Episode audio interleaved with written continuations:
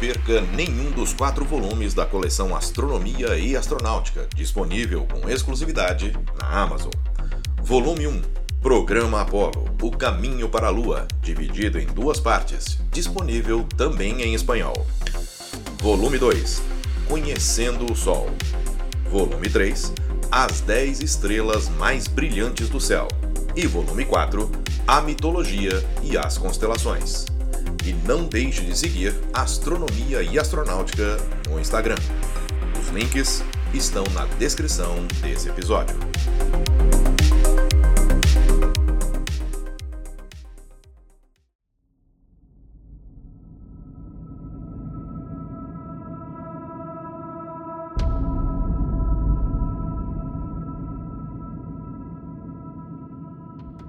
Desde 1965, a NASA acorda a tripulação de suas naves com músicas que, sempre que possível, fazem referência ao espaço e aos astros.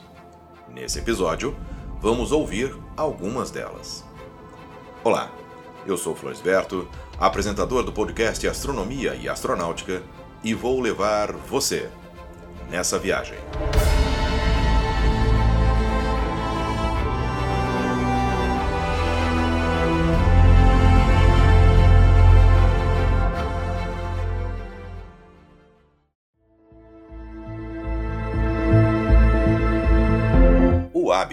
Acordar os astronautas com música foi iniciado pela NASA no projeto Gemini, que antecedeu o projeto Apollo, que levou o homem à Lua. A playlist é escolhida pelos controladores ou pela família da tripulação. Atualmente, a NASA realiza um concurso para o público escolher as músicas que serão utilizadas para acordar os astronautas. Na lista, há 40 músicas já utilizadas em missões passadas que podem ser escolhidas. As duas mais votadas serão tocadas para a tripulação. No entanto, a primeira música a ser tocada e transmitida do espaço para a Terra não foi numa missão norte-americana, mas sim da China. Ela foi East is Red, ou O Leste é Vermelho, uma canção da Revolução Cultural Chinesa que glorifica o líder chinês Mao Tse-tung. Foi na missão Dongfang Hong I, que enviou o primeiro satélite chinês ao espaço em 1970. No despertar do décimo dia da missão Apollo 15, a tripulação foi acordada com o clássico tema do filme 2001, Uma Odisseia no Espaço. Assim falou Zaratustra.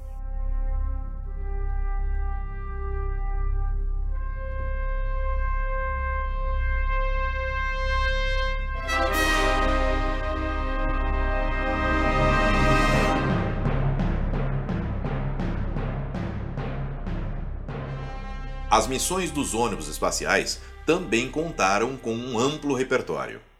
A missão STS-88 contou com I Got You, I Feel Good, de James Brown.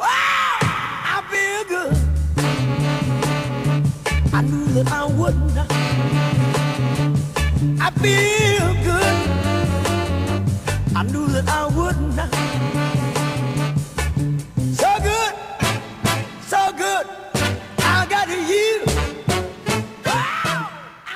a missão STS-121 teve Beautiful Day, do YouTube.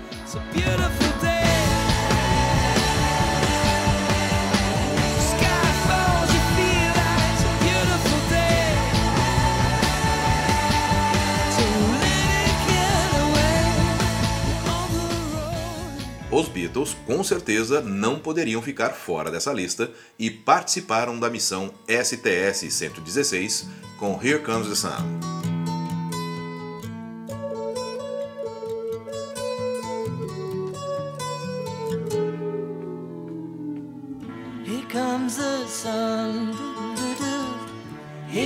Comes the sun. I say it's alright.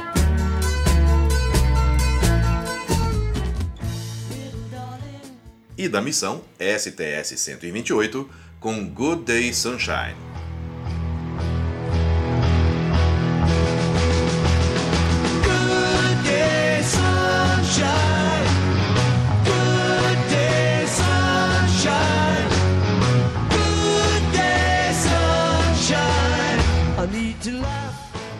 Também não poderia faltar nessa coletânea espacial Elton John com Rocket Man na missão STS-120.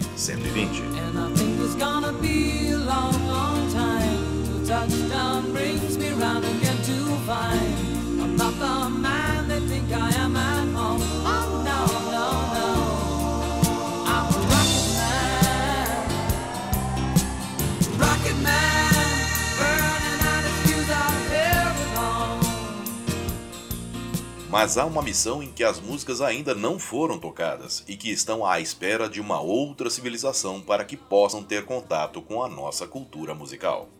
Tratam-se das missões Voyager, que já estão muito distantes no espaço e que levam a bordo discos com músicas de nosso planeta. Entre elas está Johnny B. Good, de Chuck Berry.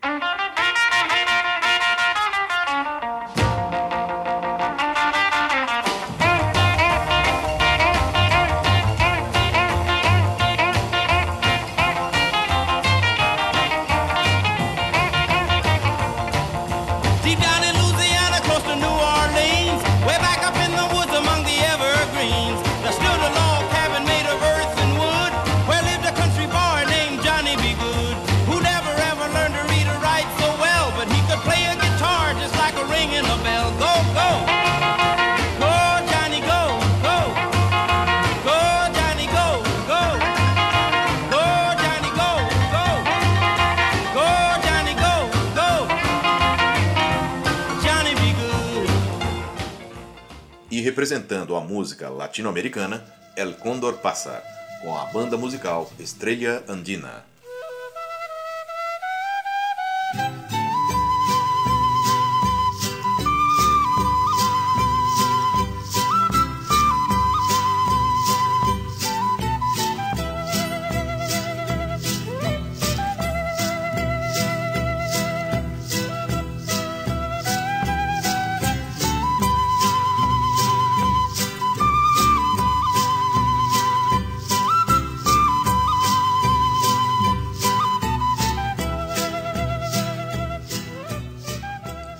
E a música brasileira? Sim, ela também esteve presente na corrida espacial. No segundo dia da missão STS-51G, a tripulação foi acordada com a primeira canção não inglesa no espaço. E ela foi Rebola a Bola, com Carmen Miranda e o Bando da Lua.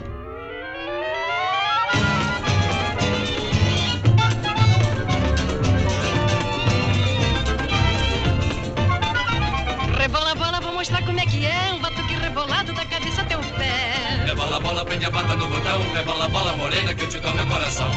Eu vi um papo em papa nem papa dela, outro papo papuçado de uma papa de fubá.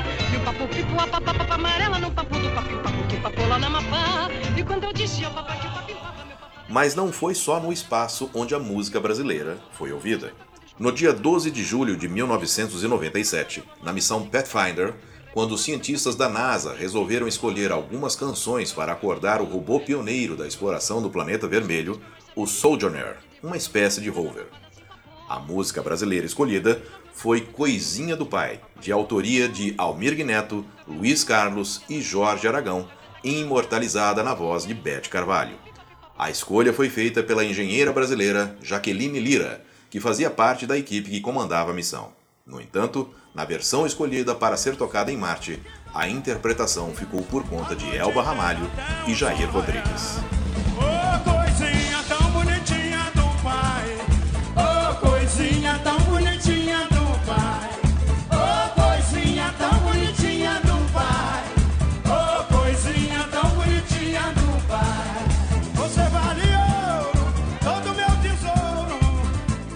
Eu sou Florisberto Produzi e apresentei esse podcast Astronomia e Astronáutica. Até a próxima viagem.